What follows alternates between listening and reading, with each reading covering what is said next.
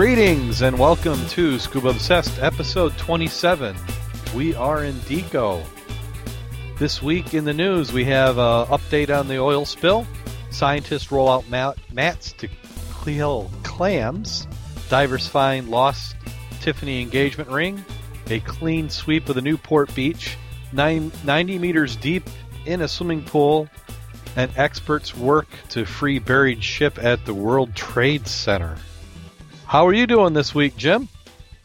I'm doing really well. I've got my uh, dive planner, and I'm ready to talk to some talk some scuba. Oh my gosh, this was a great week of diving. I, I don't. I think it's been a long time since we've had that many dives in a weekend. Yeah, yeah, it did. Uh, different dives too. Uh, you know, not visiting the same same spot. Well, two of them were in the same spot, but that doesn't count. Well, they weren't quite in the same spot, but uh, we'll get we'll get to that a little bit later in the show. So let's go ahead and start off in the news. I, I told Jim I was going to go ahead and mess him up and, and do these out of order, but uh, we'll we'll see what he's prepared for. well, that's what I get for showing up late. Shouldn't I? Shouldn't I be expecting a a, a, a quiz? Quiz. it's only fair. It's only fair. So the first one, we'll, we're going to go ahead and start with the update in the oil in the Gulf. And, Tentatively, uh, some good news. That, that's what it sounds like. Uh, everything I've seen on it seems to be pretty good. Uh, the they capped it, so it stopped on the 87th day. They said they get it done in 90, and uh, they're just in under the under the wire here. Mm-hmm. So that last uh, wellhead that they put down, or I don't know what you call that plug or cap that they put down, seemed to work, and they've been testing it slowly cranking it up, but uh, it sounds like they're they're calling it good and that it passed. That's a good thing. Now I understand it. It's still going to for another uh, another day or so. They're uh, monitoring the pressure inside the wellhead. Is that what they're doing? Yes, it seems to be that both the engineers from BP and the government are a little concerned that if this goes bad, that this will be worse than not doing anything at all. So they're trying to be cautious and monitor the pressure, so they're slowly cranking it up. But it looks like that uh, uh, they're going to be able to contain most of it. And at some point, they'll start drilling the relief wells again, and they'll be able to pour some of that heavy mud and concrete down in there, which will completely seal it off. Good. So this marks a change in the the efforts in the Gulf, where we'll go from trying to stop the leak to cleaning it up. And I would be surprised if they could clean it up in 90 days. Oh, without a doubt. This is going to be a long, ongoing thing. Um, uh, unfortunately, but at least you can sort of see, and I hope people down uh, that are personally affected can sort of see the light at the end of the tunnel, um, although it may be a long way off. So the next story we're going to jump into, just to mix it up a little bit, is a clean sweep in Newport Beach. And here I'm not even ready for it. It's it's still coming up on the connection. Got myself. Uh, but this this was uh, an eco dive. So after the fourth, if if you've been to any beach and and that's where we tend to do the fireworks around here. If you have a, a beachside town, they launch the fireworks out over the water and everybody sits in the beach and that day afterwards is just a mess. You just cannot believe how much trash mm-hmm. litter that is everywhere. In fact, uh, Mac likes to go in the evening the before the fireworks and see where everybody's camped out because it gives them a good idea of where to do some metal detecting. So this uh, run a little bit of intel there. Yep. So this is a case of where in Newport Beach, volunteers got together, which is both uh, people on shore and also people in the water, such as scuba divers. So do- dozens of volunteers and families uh, descended on Newport Beach on Monday to help clean up the city's Fourth of July celebrations. You find some really weird. Uh, I shouldn't say weird because one man's trash is another man's treasure, but um, unique items uh, doing some of the the sweeps on the beach or uh, in the water, uh, like some of the ecology dives that we've been involved in, looking uh, looking for things. Um, all sorts of stuff that you would uh, have a hard time imagining somebody throwing in the water or, or losing. Um, if if people have it, they lose it, and, and it's out there for somebody to find. It certainly is going to be down there, or up there, or out there. What comes to mind is you have to think of what were they doing with those items at the beach. So, uh, like like Mac had the the hammer that he found at the beach. Yep, yep, out in the middle of uh, of the beach where he was at. It was it's a beautiful beach. Um, there there's no wood, there's no driftwood, there's no I mean it, it's clean sand, um, and a hammer And of a all hammer. things. So And somebody had to have brought that down just for that day because they they run through these this beach beach with Oh. a rake, so Yeah. it's very well policed and cleaned up. But yeah, Yeah. just just all sorts of stuff. Any anything that something carry down. Maybe we need to have a contest to see who had, finds the craziest thing after one of these events. I, I like the idea of this uh, ecology dive that they did. Yeah, Oh. I think that's neat. It's a neat way to, to get people um, a sense of community too. Forget about uh, the benefits to the beach and to the, the waterfront. Um, if you can get to know your neighbors a little bit better and the people who have some of the same interests you do, that's win-win, isn't it? It certainly is. I think it's a it's a good win. And so speaking of searching for stuff, we have this next article. A diver finds a lost Tiffany engagement ring in the lake. This one's out of Minneapolis. A Minneapolis teacher was devastated when her brand new Tiffany engagement ring fell into the lake.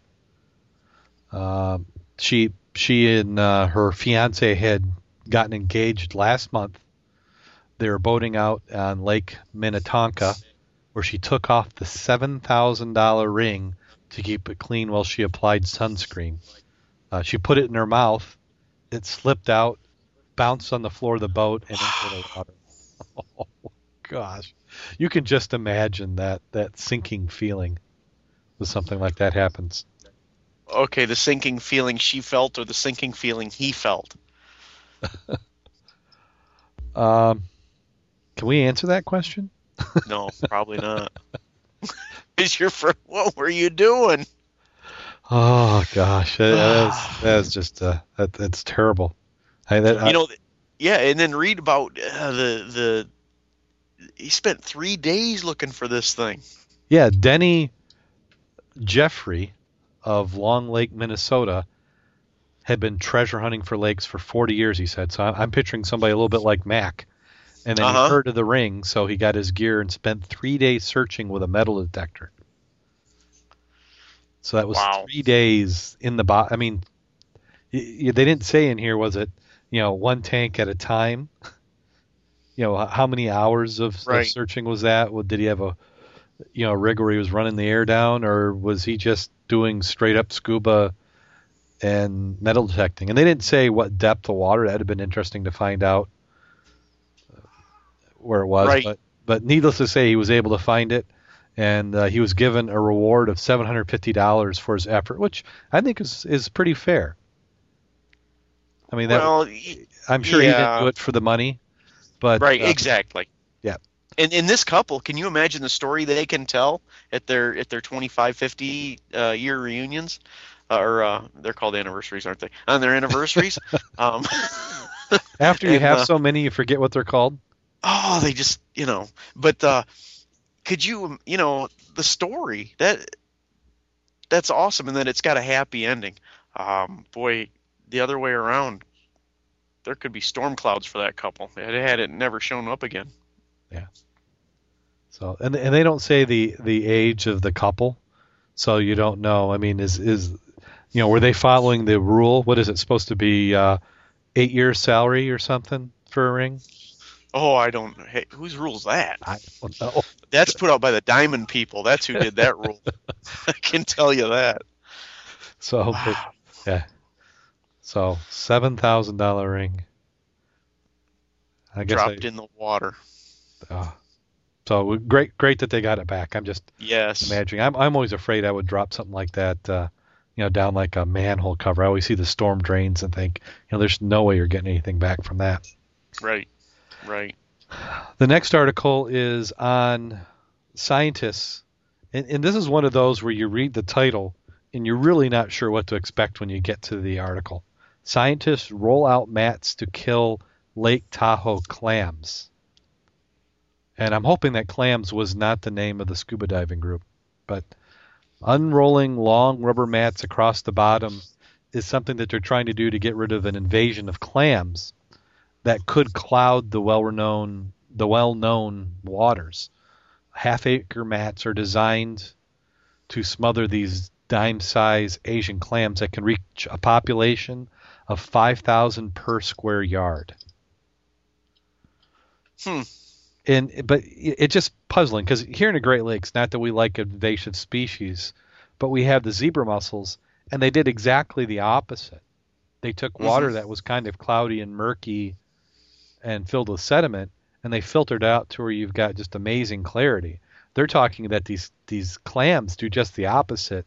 That they suck in water, uh, they filter out the algae, and they scream and ex, extreme ex, excretions are highly concentrated uh, nutrients in. So it, it just smothers the lake and makes it all cloudy. Wow. So they they started the program. They're, the bottoms are going to uh, coverings will remain in place all summer, and then they will be removed to see if the clams return. So they're they're hoping that they've covered them up. So uh, uh, do these clams only go in certain spots? I'm trying to think of, you know, we got a pretty big lake here. If we had something similar, I you know that's a lot of mats you'd have to be putting down. Uh, the the budget for the mats is uh, nearly half of the 1.4 million dollars budgeted for the clam eradication efforts in the lake, and they're Wow. working on getting another four million dollars for the battle. So they're they're talking half acre, um, half acre mats. Um, And they're going to do another half acre section soon. but okay, so you've got the you've got the mat rolled out. You take care of the the clams that are beneath that section of mat. You pull it up. Isn't it just prime location again for expansion of the clams? I, I mean, hmm, seems like that would be a non-ending. It Cycle. does, and and Like every unless you're summer, planning, gonna put out the mats and you got to put out the mats. Um, so it's there are eight rubber rolls, and they're going at about 15 hmm. feet deep in the water. They first found the clams in 2002 in the Sierra Nevada lake that straddles the uh, border there between California and Nevada. And they're thinking like the same thing we have around here is that much of the clams were brought in uh, inadvertently by the boaters. hmm Wow. Yeah, if anybody's got any more information on on this or firsthand information, it'd be interesting to talk to you about. You know, is this will this be an ongoing thing? I mean, is it artificially keeping the clams down? I have no doubt that it's going to work. Their their their intention is to suffocate or starve out the clams. Um, but as far as an ongoing thing, wow, it seems pretty intensive. so that's what I'm trying to figure out if it's just a test or if they're actually going to, you know, expand this. I just can't believe Hmm. that, you know, a quarter acre is going to be enough to do much. But Hmm. We'll we'll have to see. Right, but i invasive species can really alter the landscape or the underwater scape, whatever you want to call it. Um, it's an ongoing battle, and it seems uphill most of the way. The next article is 90 meters deep in a swimming pool. And this is one that uh, we were talking about in the car one day, and I, I couldn't find it, and then here it got posted again. So this one uh, is similar. And, and I, I believe, uh, was it Matt called this a, a wet chamber when they do this? Um, Sounds right. Yeah. Uh, they did. Uh, it's a 90 meter deep dive in a four meter pool. So what they're doing is they're doing something similar to the chamber that we were in. We were in when we did the chamber dive. It's filled with four meters of water, which is about 12 feet for us in the U.S. And then they pressurize the air above it, which can get you, which gets you down to that depth. And then once you're in, they they test and do different mixes of gases. So this this particular pool is in France. They were testing uh, rebreathers, trimixes, combinations of the two. So they they're you get to test your reactions. Very cool. Yeah, I when we had been discussing that, I I got the general idea of uh, of what you were talking about. Um, this is very neat. Um, you know, doing different uh, uh, trimix, uh, different ratios, and uh, if any of you are into tech stuff, you'll know much more about that than I do. But um,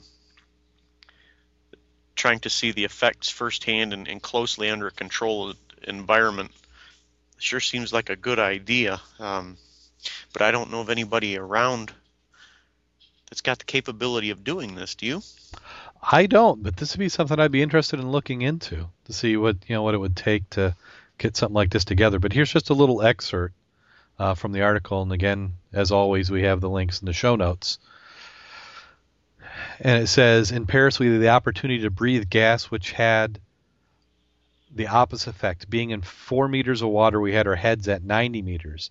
The four of us breathing from our normal scuba tanks filled with air sat in a small square on the swimming pool floor. Of us holding hands like a small merry-go-round in the middle of us was the cylinder with a magic potion equipped with special breathing regulator. The per- person opposite me was first to go. He was having a good time. He was laughing. I could see a big smile on his face behind the regulator. Who could read the fun he was having from behind the mask. So he, he's getting narked. So 90 meters, uh, they're fair. That's that's pretty deep. Mm-hmm. Uh, 270 feet or a little bit more. And then he says, It was my turn. I swap my regulator for a special one. Nothing happens. Then, after about a minute, I feel my tingling in my fingertips as if I was cold walking into a warm, room. I felt a tingling sensation over my spinal cord. I knew the gas was circulating around my body. I took a couple deep breaths to speed up the process. The person sitting next to me disappeared from my peripheral vision. The effects of tunnel vision were very clear. So he goes on to describe uh, the the symptoms and effects of uh, narcosis, and then uh, they go and and talk about the one the the guy had a problem. Mm-hmm. Uh, the effect on gas was uh, much more immediate on this next person. He lost control. He ripped the regulator from his mouth, and then he wanted to go straight for the surface. Uh, they grabbed him, uh, tried to provide him an op, uh, alternate air source. He refused, started crawling towards the surface, running out of air. He grabbed his chest strap, and they held him down. They finally got the alternate air source in his mouth. A few breaths, and he calmed down again because they, they went from the one mixture back to one that wouldn't give him the narcosis. Uh, they slowly ascended the surface. His recovery was remarkable, but he couldn't remember what happened to him just a few seconds ago. And in fact, he refused to believe it had even happened to him. Oh. Uh, well, I I have no doubt what they're describing. That's for sure. Yeah. So, but that's it, it. It's you know, of course, when's the best time to discover that is, is is when you're in a tank in a controlled environment where you have somebody to to help you out. Can you imagine if you were actually doing a deep dive and you got into these situations and you know it's a it's much more dangerous. And then the last story here is experts work to free the buried hull from the World Trade Center. Isn't that fascinating news? It is. You know, I'm not surprised when they explain everything that happened, but it is something that you didn't expect.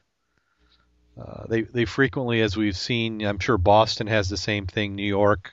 Uh, these are islands, a lot of marshland around them, and Mhm. you know, you, like they say, they don't make any more property unless you make some more property. So these vessels, like uh, we've been diving on around here, where they've they've used they've lost the usefulness of their lives and for reasons end up being sunk. This particular case, it was sunk to extend the island. So as as they were digging out a car garage for the new trade center for underground parking, uh, a couple uh, ribs of a, a ship came up and and they went and found them. So they're figuring this is from, probably from around the 1700s. They're going to take some samples of the wood. Uh, they they figure they can kind of age the the wood by the rings on it. They've they've they can get an idea based on the the makeup of the wood and how the rings are spaced as to what years that tree was most likely growing. Plus, they're going to do some carbon dating and some samples. I, I like the comment. It smells like low tide. This is muck. right, right. Ah, victory. Victory. But uh, the other thing I read into it was that as they're doing the World Trade Center, they actually had archaeologists on staff. So their job is to look for this stuff, find it, and then document it, and then get it the heck out of the way so they can keep building. So y- y- it's, it looks like it was also could have been a junkyard because they said there are pieces of shoes all over. Oh yeah, can you imagine though? I mean, it's at that time, like you said, you have to make it. Uh, I wonder what the original footprint was of solid ground there. Um, eh, probably every year just grew more and more and more miraculously, right? Yeah, well, I, you, you probably took your trash and debris and manure and Pitched you had- it out at the edge. yeah, you had as far as horses. you want to walk. Yeah, you probably everybody went down there and they, they threw it down. You you made sure you drank up upstream, not downstream. Yeah.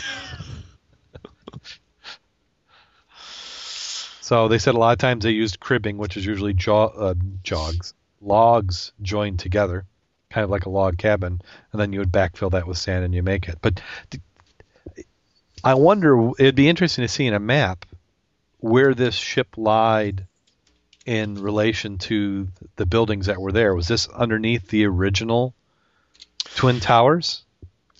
Well, it, the the article says it's 20 feet below uh, street level, um, and I think the original towers definitely went well below that, wouldn't they have? Well, you Um, would think so, but it, I guess it's possible that pilings had been run around. So maybe this was right. Yeah, but it would just be you know, to think of all those everybody's walking along the street and you don't necessarily know uh, what's what's Right. underneath. And, and they Yep. said they found a similar wreck in 1982, which was an 18th century cargo ship. Wow. Also, uh, I picked up that there was an anchor nearby, and to me it seems like that that's what I, I thought was kind of odd because I can understand you've got an old vessel it's past its prime, but wouldn't you find you know anchor that's that's metal? Seems like that wouldn't be something that you would just leave down there to you know that it would have been recycled and and used someplace else. Right. I, I would suspect maybe, um, I could be wrong, but maybe that had been lost. Whereas, because you could recycle the anchor or the material from the anchor, I would think. Yeah. Uh, the labor involved in that would have to be huge. Yeah, just to go and leave that down there. So that's this week in the news. So, you know, from there, we'll go and talk about some scuba diving. Right. Um, So, gosh, I, and we did quite a bit this past weekend. it's hard to even think of where to begin. So, we we dove on Saturday, uh, went out of St. Joe, and this was we, we were we were looking for something. We had had a a target that had been a little mysterious, and it shows up sometimes and didn't show up sometimes. Shows up sometimes. So darn it, we were just going to go out there do a couple scans and see if we can find it. And- Yep.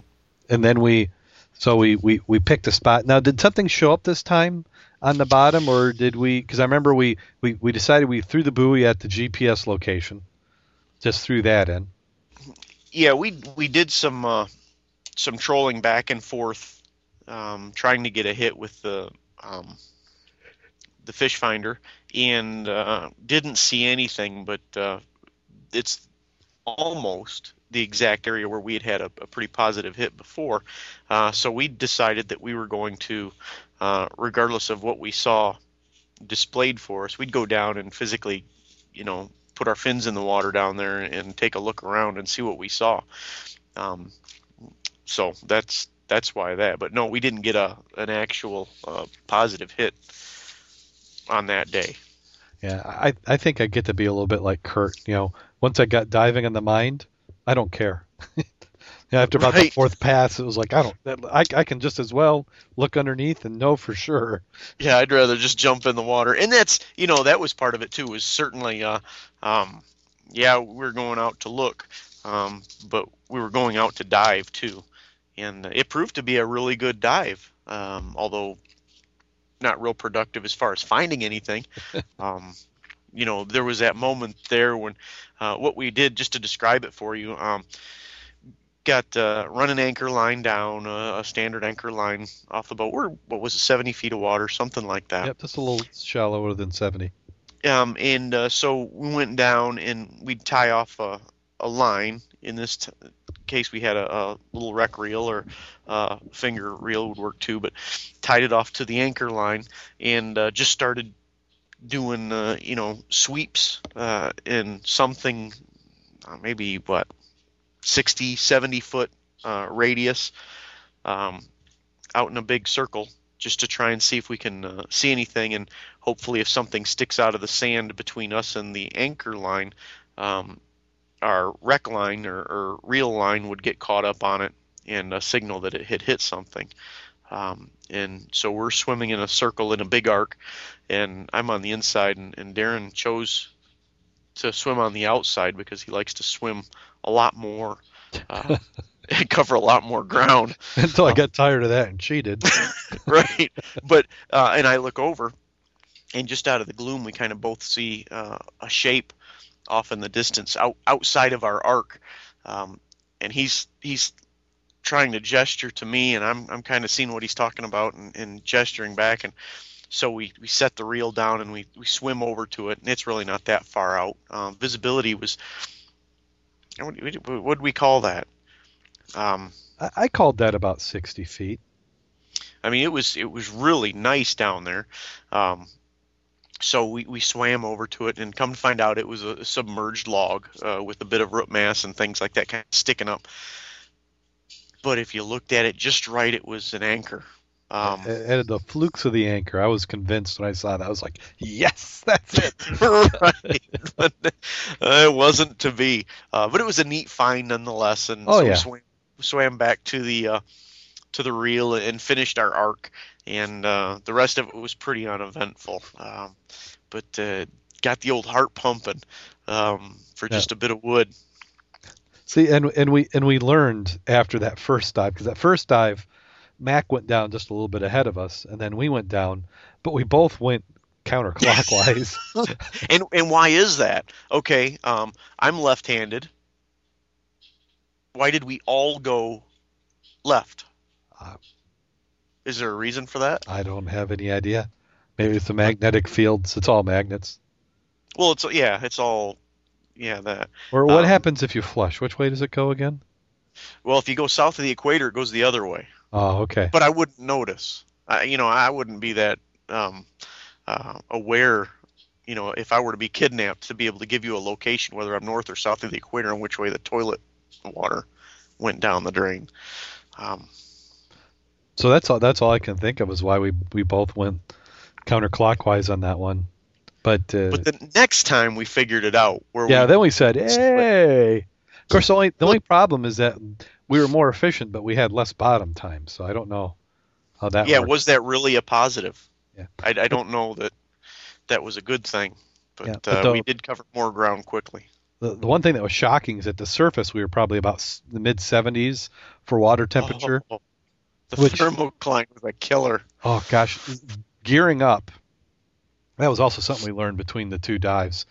Was that first time I didn't jump in and cool down, and I was, or, or did I? Did I jump in? I'm trying no, to remember. No, the first time we we absolutely roasted. we we roasted, and then uh, was that the one? No, that was uh, that was the next day. Uh, we'll get to that The one. next day, Yeah. but we by that time we had been wet and already down below the thermocline, which was um, mid 40s. Oh yeah, it was right. it was about forty seven. Was that was that thermal thermocline? Was it thirty seven? You know, Well, I gotta pull that so up. no, I don't think it was 37. I hope it wasn't 37. Oh, we'll um, here in a minute. We got That would rain on my parade. Play it back. Um, but it was hot enough up on the surface that we were we were cooking uh, as we geared up. And uh, in fact, when I got home, I I had had a little bit of sunburn on my nose and neck again, um, uh, which is a, a direct result of spending more time on the water. So that's that's not a bad thing. Um, Water temperature was forty four degrees Fahrenheit. Okay. Okay. And uh but nice you know another thing too, Darren, that, that popped out and I know you and I had talked about it, was that on the bottom I had expected to see nothing but little sand ripples. Exactly. But there was there was not you know, we're not talking um reef type structures or anything like that, but there was there were living organisms, little bits of grass and and things down there um, that I was a little bit surprised to see. Well, I was especially at the depth we were at because we we ended up getting down to let's see here. I've got 67 feet was the deepest, and I don't remember mm-hmm. sticking my computer in the bottom to get a, a deep depth. So I mean, it might have been a tad deeper than that, but normally we don't see much below 40 feet growing as far as vegetation, and there was vegetation Right. there. So maybe the water's getting exceptionally clear. Now it'd be interesting to kind of work our way up into shallower waters and see, you know, does that is there more growth there? Because you're going Right. to get to a certain point where the where the surf and currents and sand are going to work against you. Right, and I, I'd like to get to a point, get to see a spot where um, the area isn't scrubbed by the ice every year, um, because I, I'm pretty confident that that's what keeps the shallower water um, clear of any thing more than just a token growth, don't you? I think so. I think yeah, that ice definitely has an effect. Not that I think we've had some really cold winters here in a while, but that ice can pack up and move and do all sorts of things. Scrub the bottom, Mhm. as they, as they call it. Uh, something else that we also noticed was on our way out to the to do these two dives, there was a couple of dive boats in a location that we're not aware of there being anything. right. So so we've got that marked in the GPS, so that could be a good target here to go out in a couple weeks. We know that in the late 1800s about that spot of the beach, there was an old schooner that went down, and it was even about six months to a year where you could see the crow's nest out of the water. So it makes you kind of wonder if maybe that's what they were diving on, if that wreck has returned from the bottom of the sand and is now visible. Boy, wouldn't that be a neat find? That would be, but it, you know, another thing, it's a little disappointing because I, I, I figure that we're for this area probably the some of the more ambitious divers, you know, and we're fairly visible. You know, if you go into Right. the the dive shops and you ask who's diving, it's it's one of us or somebody in the club. So to think that somebody has found a wreck and that they're not sharing the information, this is a little disconcerting. You know, you know we're we're so private. I mean, unless you happen to know about the website or the podcast that's broadcast weekly. Or the dive T-shirts being worn all the time, or the Yeah, yeah. I guess it, it's not. It kind of hurts my feelings if there's something out there that we don't know Yeah. about. But we'll, we'll find it. We'll figure it out. Yeah, we're we're gonna get there. Well, that's that kind of brings me another point. Is I just love to figure out some way we could just map the bottom because that bottom was just so interesting. Just to see that, you think of the like we found that what we, basically what we did is we found the log. You know, who knows how long that log's been there? I imagine it's probably something that some spring erosion on the shore, the you know log goes in or it comes down the river and sinks. So it just happened to sink at that spot and they'll go. I mean, that that log could be 200 years old. Mm hmm Yeah, it'd be kind of interesting to to figure something like that out.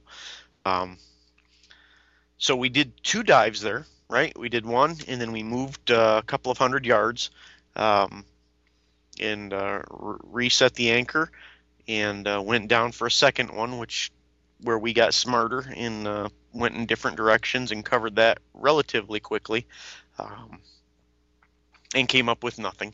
Um, so we we packed it in and called it a day after that one. Yeah, yeah. Um, First, first dive I had 20 minutes. Second dive I had 17 and a half. So, yeah, I guess not that much shorter, but it sure seems shorter. yeah, but but still good dives, and oh, uh, certainly they were. Yep. So great, get some good bottom time in. Uh, you know, and I, I, I dare say that we were probably the first people ever to see that part of the shore down there underwater. It's possible. So then, uh, so that was Saturday. Sunday, Yep. instead of going out of St. Joe, we went a little bit farther north and went out of South Haven. hmm So uh, Saturday was Mac, you and me. Sunday was we had Kirk, Bob, Paul, and you and myself went out. So we had two dives. We're going to do this. These are going to be a little bit deeper. First one was the Ann Arbor Five, which I had just dove the week before. hmm Yeah, and uh, a group of you guys had gone out the week before and uh, dropped in on it, right? Yep. Yeah, we we dropped in, and that was the one where I had all not a whole lot of problems, but it just didn't go as smooth as I had had wanted. I, I, I stuck with my plan. Uh, after fixing my O-ring, I went down, touched the deck, came back up. So that was a short dive. So this time, I, I decided I wanted to stretch it out a little bit, and this is going to be your first time onto that wreck. So Right. We, so we had decided that you wanted to go down and get the deck, and then I wanted to go and swim around the back, uh, see the propellers, go back to our starting point and head on up. So we figured, I figured we had about 10 minutes of bottom time. This this wreck is Mhm. Where the lines went down is about 118 feet. I figured we'd be about 125 to go and see the propellers. Right. Propellers are hung at about 125 from what I remember. Yep. And so we went around. You were leading. You were zooming too. you were. Well, you went on the outside again. Yeah, I See, that's did. I get the the outside of the thing. circle. Yeah, I, I think I would learn. Maybe. Like, uh, maybe I just need more exercise. So, but uh, I, I'm looking at the dive profile now. I can see where we went down. It's kind of there's a there's like a little bump on the the chart going down. So, almost three minutes in, we're at 116 feet.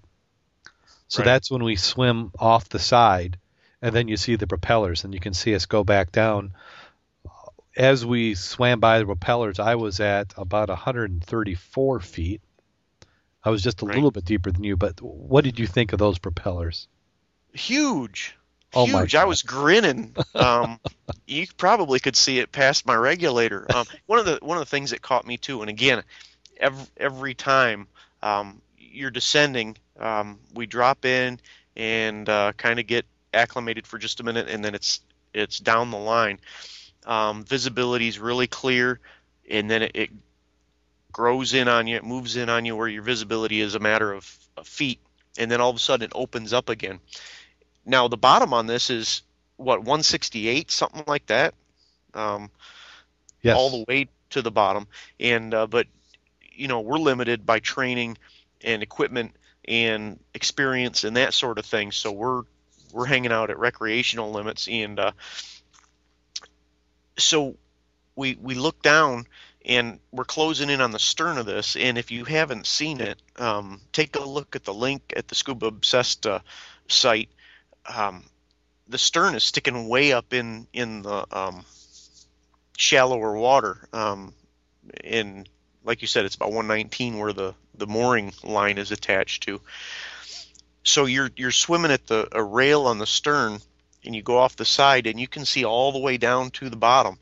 Um, you guys that are from down, you know, in much clearer uh, water, um, this is nothing new. But for for me, the visibility, being able to see the whole side of the wreck, all the way down to the to the sand on the bottom or the clay on the bottom, and the stern is sticking way up, uh, and now it's above me, and we're swimming kind of alongside the the twin screws. Um, they're, they're huge, and, and you don't get a real feel for the immense size of these things and the rudder and the you know and you're right there and you're just floating. Um, you know you don't have the gravity pulling you down and you're you know you're just you're amazed. Um, and then you got to start watching okay how much time am i really spending here? And and you know how much have i got left? And you know uh, it just the feeling of of being able to see it and floating above it and size in proportion to me and, and to you um, swimming right next to it wow I was I'd like to say I was speechless when we came back up, but I don't think I was. I think I was jabbering uh, as we got back in the boat. Uh, what a good dive! That was that just and just that feeling of when you go down, like because at the surface the visibility was. It, you look down in the water from the boat and you think, hey, it's not too bad. But when you get in there and you get about eight to ten feet down the line, and then you can see all that particulate just suspended in the water and your viz is six feet, seven feet.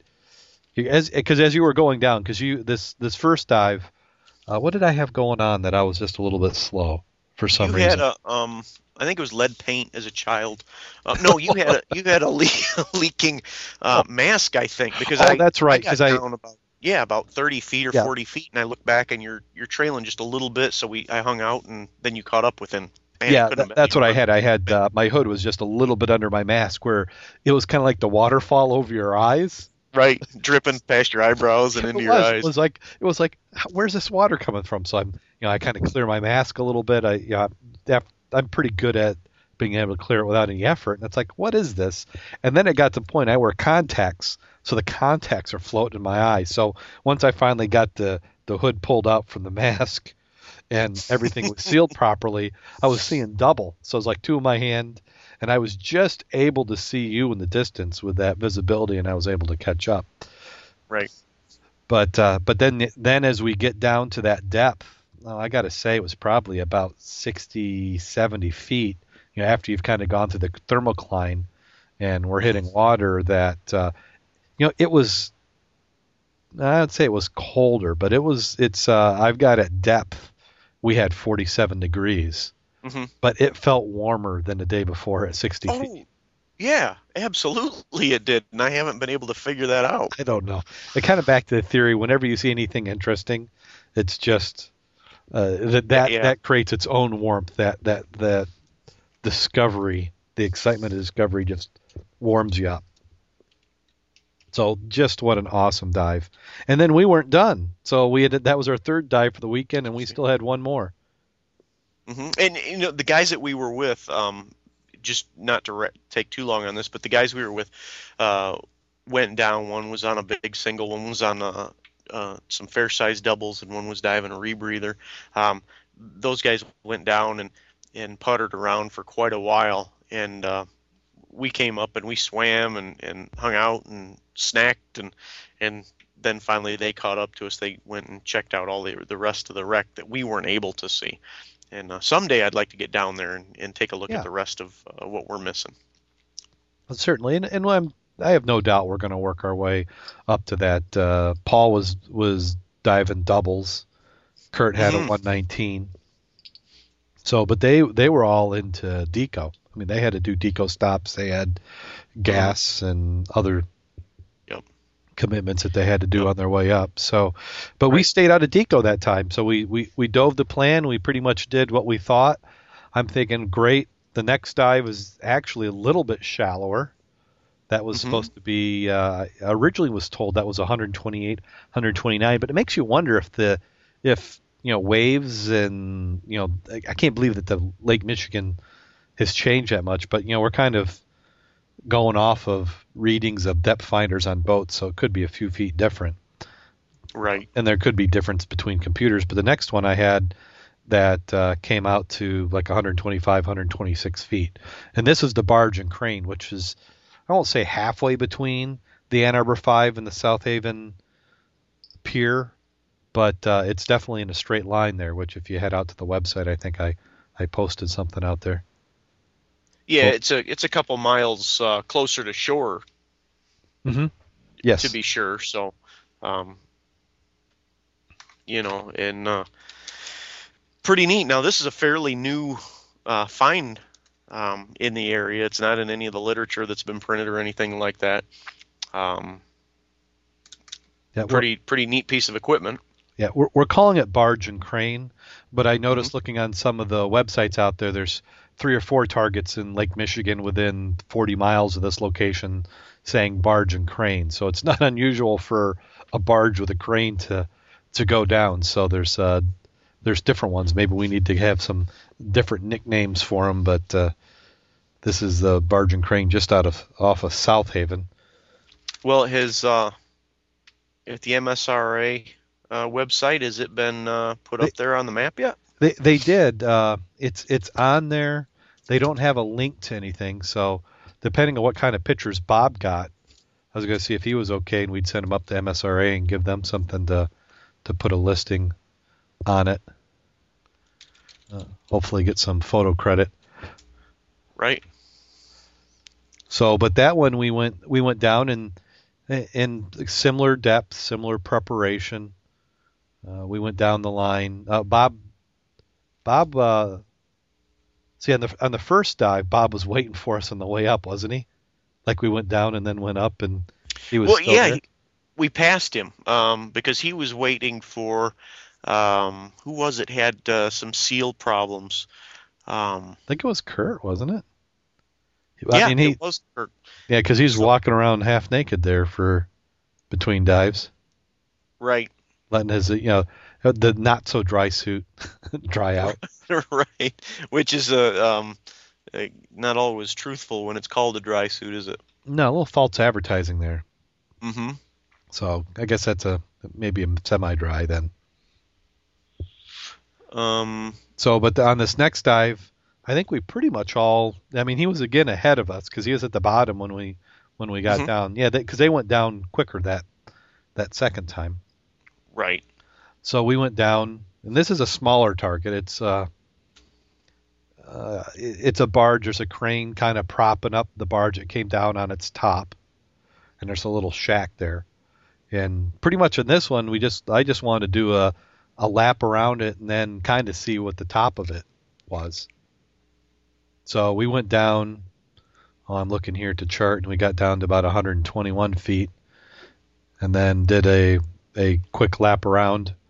And uh, on the first the first dive that day, I I could feel narked, but I uh, I didn't feel as narked on the second one. Right. Right. I I felt uh, towards the end. I felt uh, I felt a tinge. Uh, frankly, on the first dive, I felt perfectly normal. Um, so it's really weird. I mean, it's it's uh, it truly is unique for for each person.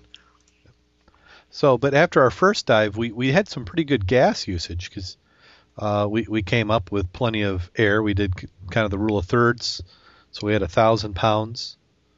Yep. And in in addition to that, we were both slinging uh, uh, extra gas. Um, Yeah. Yeah, we So- both had bailouts. Yep. So Yep. so we were, we recovered a few different ways. So in this one, we we decided that you know since we had done so well with the air, we would stretch out a little bit. And my intention was to stay out of deco. I wasn't intending to go into deco, but uh, looking Right. back on the dive, uh, now now you noticed deco when you were down there. Did you notice yours flashing? Yeah, I knew I knew right away that uh, that I was in. It was right at the uh, um, at uh, just past the seven minute mark, which mates up exactly with what I would expect to see looking at uh, my dive profile um, in a planner. Yeah. Um, you know, so everything happened right when it was supposed to. Yeah, I, I went in at I, I went into deco at eight minutes, but I'm looking at that, and that was actually as I was going up. So just as Mhm. I started my ascent is when I entered deco. So I was just on the edge of that profile. In fact, you can see on it when I I got up and I was adjusting my buoyancy, I got to about 66 feet and then I went down a little bit. And as I was going down, I actually came out of depot, deco, but then I went down a little bit farther and then I re-entered it at about 70 feet. hmm Yep. So and then I fouled it. So I was just on the I mean just right there on the inside, but I didn't notice it. Which you know, my computer I've got set towards beeping at 125. So once it does that, it's kind of already alerted. So I need to open up that that depth threshold so it's not beeping at that. And then I probably prefer to have it beep when I go into deco. Right, and that's an option that can be set. Now, you say you, you didn't you didn't catch that it was going in. Did you um, after we made our first lap around the barge and the crane, um, I kind of followed you around the second time. hmm Did you remember that part? Yep. Yeah, I, I Okay. Yeah, it wasn't. I didn't have any loss of memory or or anything. I mean, I I was. I, I would say my my narc was just focus. You know, I'm running Mhm. through. You know, how's my air? How's my depth? How's my time? Right. Where am I in spot? Uh, you know, and I saw Bob out there, so I knew that was the way back up. But Mhm. I was just still heading. And then you went over there, you know, you signaled and said, "Hey, let's go up." So we went up, and then I went up, and then you stayed down. So What actually? Yep. Yep. What actually ended up happening was I was following the lineup and uh, I was trying to make a nice smooth ascent without uh, without the anchor line, and uh, that didn't work out very well. Ah. Uh, okay, not going to be doing that again for a while. Uh, it was it, it just proved to be just a little bit more difficult than I had had thought in trying to closely watch my ascent rate. Um, vertically, uh, there was a little bit of a current that kept sweeping me out from directly beneath you, um, because I was directly underneath you almost the whole way. yeah, I Um, could see I could see the bubbles, so I knew Mhm. you were you were kind of there. And Yep. l- what I like to do in the anchor line is put my finger kind of in a loop. And the only time I grab the line is if I want to use that line to you know to either push me up or as a or pull me steadying. down. Yep. Yeah, just to kind of as an aid, because a lot of times, especially as you get close to the surface, the boat's bobbing up, up and down, and you kind of Yep. use that. So you know you can either kick a little bit to move yourself up, or you can kind of grab that line on the ups, the up cycles or the down cycles, depending on which way you want to go. Right. So, but that that yeah, and I noticed, you know, kind of that little dip, uh, because there was two divers up at the surface, uh, doing deco, mm-hmm. and you know, like on the on the Ann Arbor Five, we have a nice buoy that's all moored, and you know, you're you could have ten divers on that, and you're not sinking that buoy, but Right, on a not- boat, Yep. uh, anchor line, you're kind of, you know, the more people hang, the more the rope hangs, and I think that was a little bit of my going back down to depth was just the rope slinking a little bit lower. In fact, there's a few times I think I was holding the rope up. Yeah, right. Yeah, it was kind of funny to look at it It- from from uh, just a few feet off center, uh, off you know from directly below. I could see where it was like a stair step as it as it went up, and it was uh, kind of funny, really.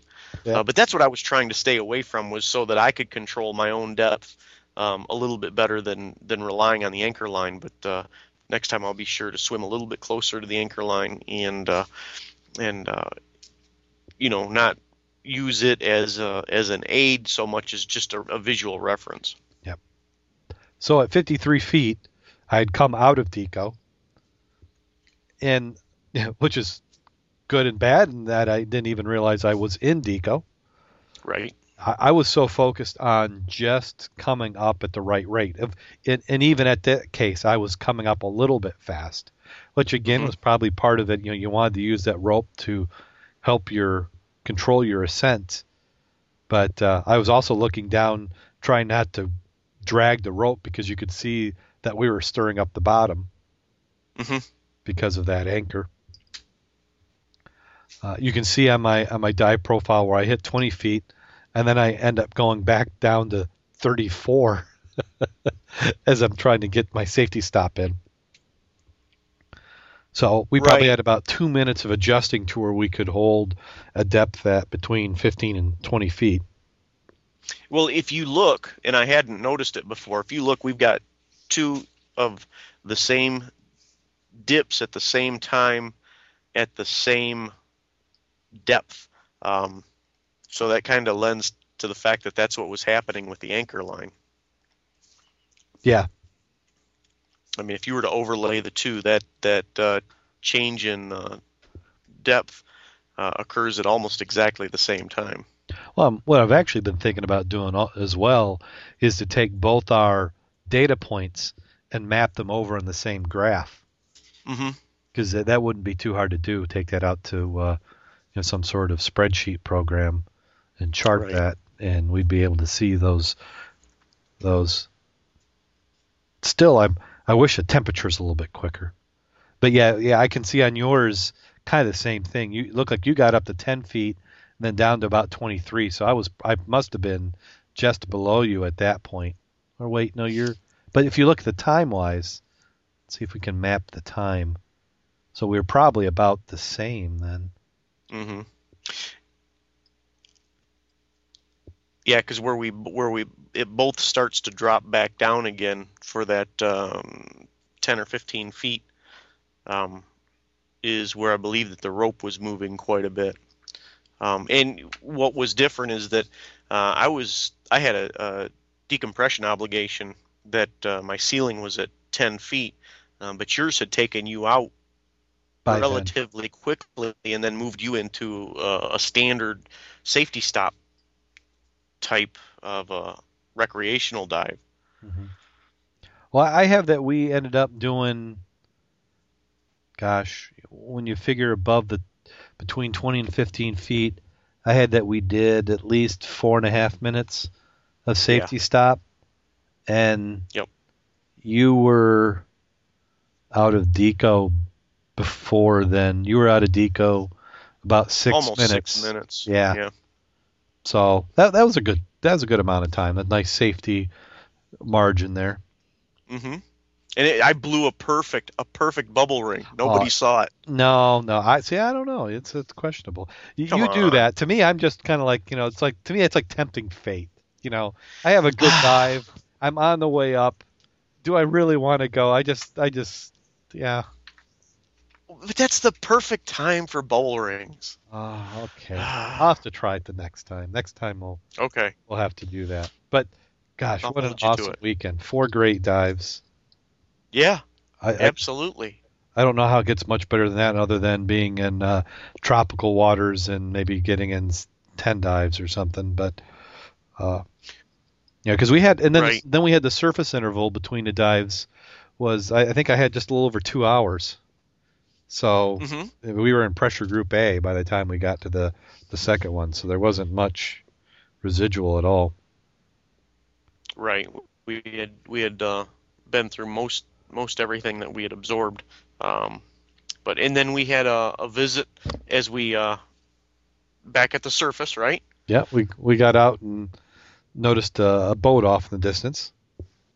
Mm-hmm. had had that And nice little uh, badge on the side, and at first I thought it was a sheriff's department because you know they're a little bored out there patrolling the water, and they want to they want to see what's up. But uh, uh, after uh, probably the, just as Paul after our fifth diver got in, then we heard over a, a public announcement speaker asking if all the divers out of the water, so you lowered the dive flag, and then that boat came over and then uh, what, what was the exact title? I'm trying. I keep trying to remember. It was uh, A conservation officer.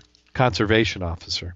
Yeah. So there were there were two officers in the boat. They had a nice boat, kind of a Boston whaler type setup, dual outboards. Boy, that was a nice rig. Nice yeah, rig. like you know that wouldn't be too bad for a trade. But uh, you know, for for those who don't know, I was a sheriff's deputy for just shy of of ten years. So you know, I can tell when you're getting the line of questioning where they're trying to ask questions without being obvious, and that's what Right. they're definitely doing. So the now the Ann Arbor, I looked on the map, and that is actually outside of the underwater preserve, but it was buoyed with an underwater preserve buoy. Right. And and we're on the barge and crane, so they came over and they're asking questions, and you know what are you doing? And they're asking some questions that you know, maybe they don't know, but I'm pretty sure that they do. You know, how long can you stay down, and you know, they're they're checking to make sure if they, you know, if they can trip you up if you're gonna lie or BS or something. Plus, they know they probably Right. saw us go down because I think Bob said when he went in the water he noticed them a boat off in the distance. So, you know, they knew how long we were down. And I'm sure they got mm-hmm. binoculars to see what we're oh, doing. Oh yeah. So, Yep. but just but just the line of questioning and everything, and heck, you know, nice thing about not doing anything wrong is you have nothing to hide, so you don't have any lies to keep. So, Boy, yeah.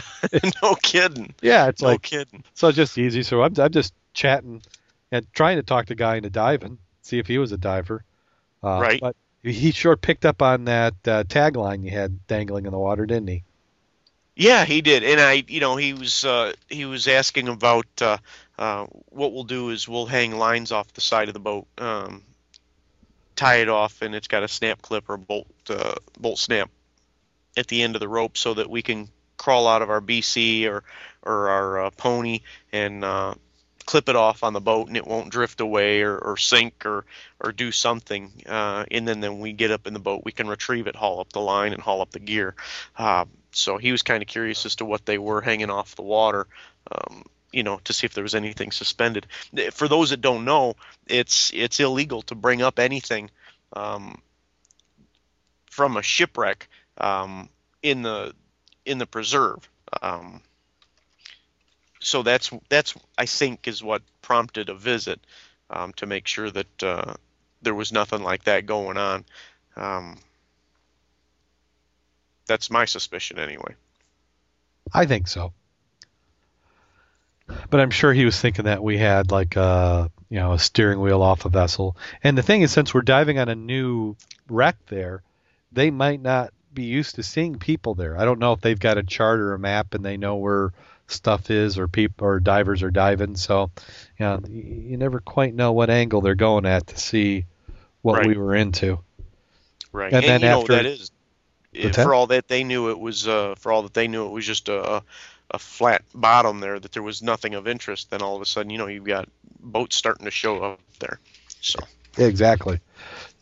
So after they, they they had time chatting with us, and they went over and repeated that routine with Bob, Kurt, and Paul hmm as we uh, dried off and and went. So you know, no ill feelings to the conservation officers are doing their job. Glad that they're out there keeping people from absolutely. from picking up the wrecks. And- but go ahead. And I will tell you, conservation officers are some of the the nicest law enforcement people uh, you'll ever run across. Um, you know, eh, through hunting and, and fishing and things like that, I've you know chatted up with a couple of them, and always always very very nice folks. Yeah, well, and and they're they're in they're into that line of work uh, mostly because that's of an interest of theirs. So they share the same interest that you do. You know, love for the water, love for gaming and fishing.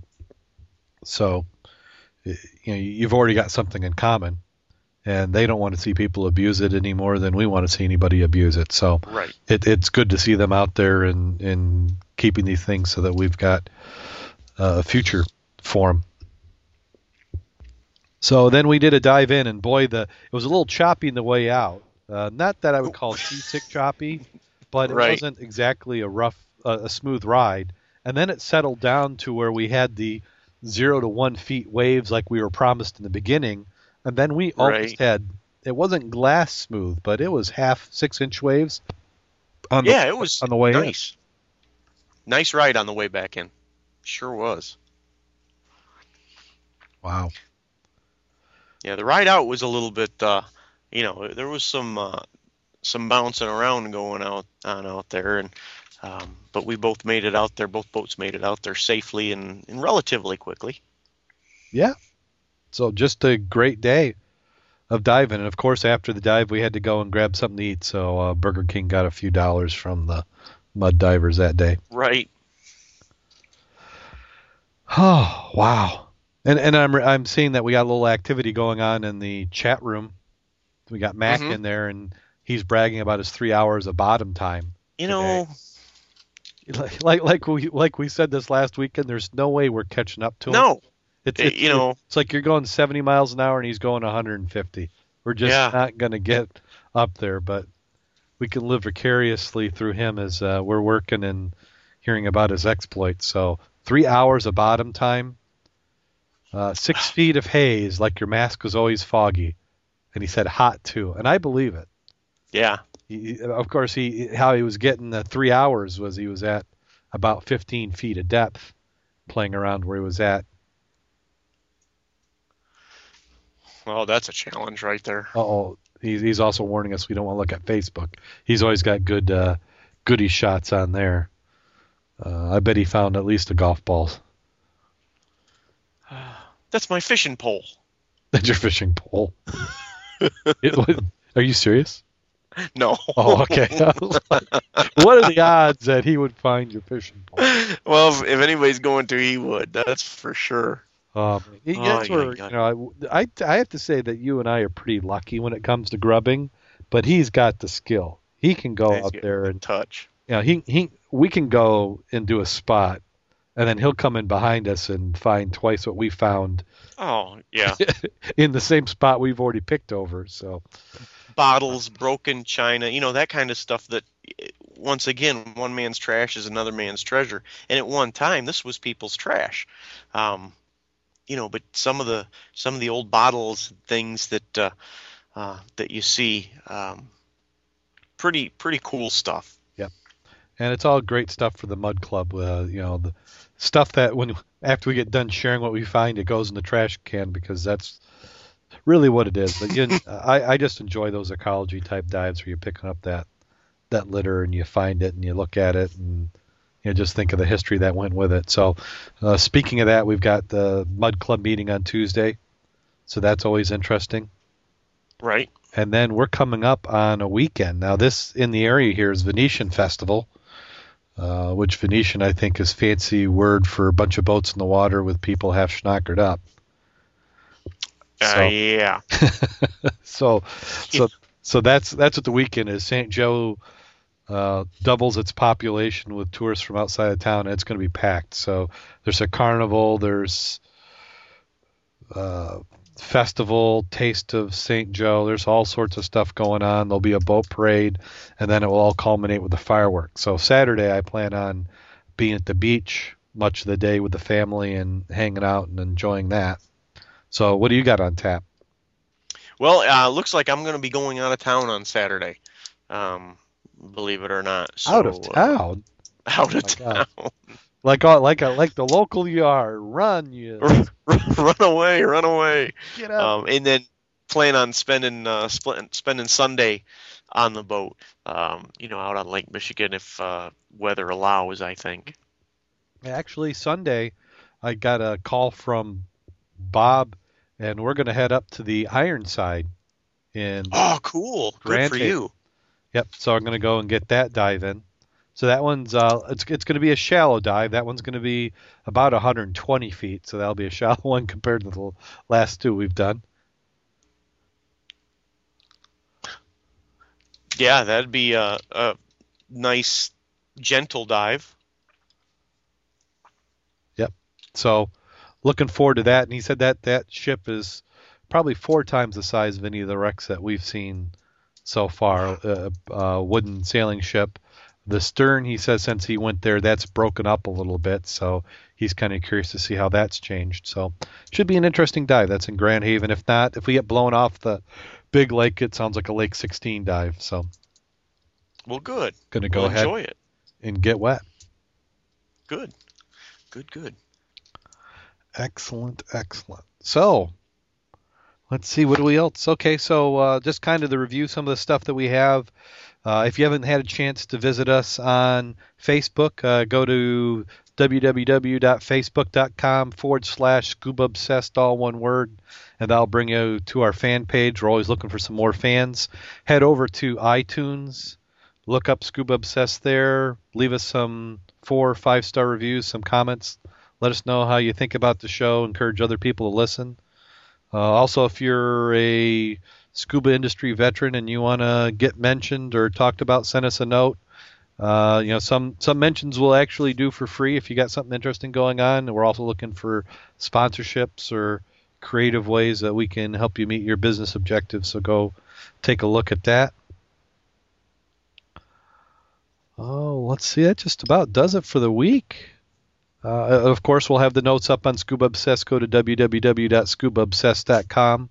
Also, if you're interested in participating in the show, you can head over to TalkShoe. Uh, you can either get to the website, we link over to there. You can listen live on the website, or you can actually go in the chat room on TalkShoe and chat during the show. Where we'll, we'll, we'll put some stuff out there. I didn't get a I didn't get a question out on the website this week. I was thinking about it and just never got around to it. We got a couple uh, new sections we're going to be doing. Uh, still looking for some uh, photographers. We got a couple good ones. Uh, we'll, we'll be contacting a few of them, seeing if they want to come on the show. But anything along those lines, if you have any special specialty in scuba diving that we haven't talked about, let us know. If you're equipment manufacturer and you got some unique gear, let us know. Uh, we do have a a cool gear of the week, or kind of cool gear not so much that it would be something that I'd be interested in, but uh, for people who haven't done it, did you did you have get a chance to take a look at that, Jim? Yeah, I did. It's kind of uh, silly. it is, but I could. It, it I, I want to see people who have done it. To me, I consider this as the underwater version of parasailing. You know where you got where you got like a little jet boat and you got the the parasail in the back, and they always got the uh, the 55 year old lady who doesn't really understand what she's getting into and does a nosedive in the sand. This is kind right. of the underwater version where they it, it, picture a little like a spree scooter that you're and then the windshield instead of being a windshield is actually like a a Lexan globe that's over your head and there's a tank it's got a little. The one on here shows a little jet, but they but they mentioned in the article that it was a scuba diving chair and that was actually being pulled by a boat. So I don't necessarily know which to believe. Yeah. Uh, but this looks actually like it's a like a little scooter, and you don't. I, I I'm guessing that you know this is like the Snuba, where you don't have to be certified. I'm I'm I'm betting but it seems like you should almost have to be because I mean, there's there's a good opportunity for things to go bad. Oh yeah, yeah, exactly. I I, I don't know if they've got some sort Yikes. of thing. Maybe maybe just the the way it is that the, there's no way for it to tip over that the buoyancy with the mask and everything is is enough. You know, maybe they're just pouring enough air. But how does somebody? I mean, are these people who are getting on going to know enough to watch their pressure? Because it only shows an 80. I'm guessing. Now. Maybe it's a maybe it's a 119 and we're just that just in this photo it's hard to tell but right. I, and i don't think they're very deep. Um, i don't think that would be an issue but i don't know. It's kind of kind of silly. Yeah. Yeah. So head over there take a look at the scuba diving chair. We'll have the link on the website. Ah let's see uh, gosh I, I got it's that time of the show again it is. It is. And I've got two jokes. So uh, yeah, I don't know uh, which which one I should do. I'm I'm I'm kind of torn. So uh, you know the, the flip. Mm. so yeah, I mean, uh, okay, well I'll, I'll, do the second one. Uh, yeah, they're both they're both bad. Uh, you know, one's kind of groaning bad, and the other one's kind of yeah. So, or, or maybe should I should I read them both, or should I? What do you think? You, you won't probably want to pace yourself. Yeah, I got to pace myself. You know, I'm gonna we're gonna hit a dry spot. So we'll, yeah, we'll do one. I'll we'll do the we'll do the. Uh, okay, let, let let's. Yeah, we we've had. Uh, th- this one's a little bit timely uh, with some of the articles we did last week. So We have two scuba divers. They're unloading their boat after a great day of diving. One of the divers accidentally drops his wallet in the water next to the dock. As they watch the wallet float down in the water, a carp comes by and snatches up the wallet. Soon comes another carp and he snatches it from the first carp, and a third one joins in and he snatches it. And then one of the divers remarked and says, "This is the first time I've ever seen carp to carp walleting."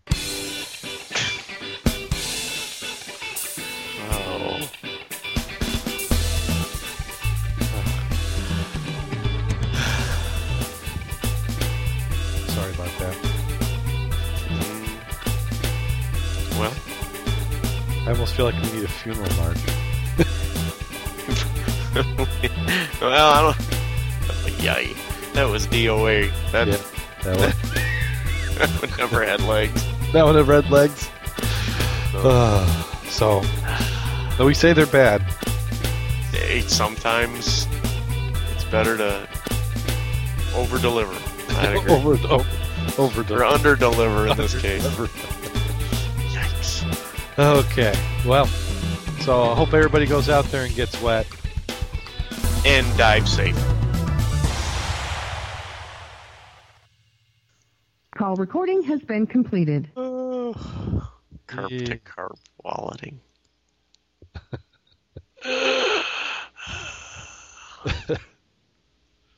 Gonna need CPR after that one. Yeah, no kidding.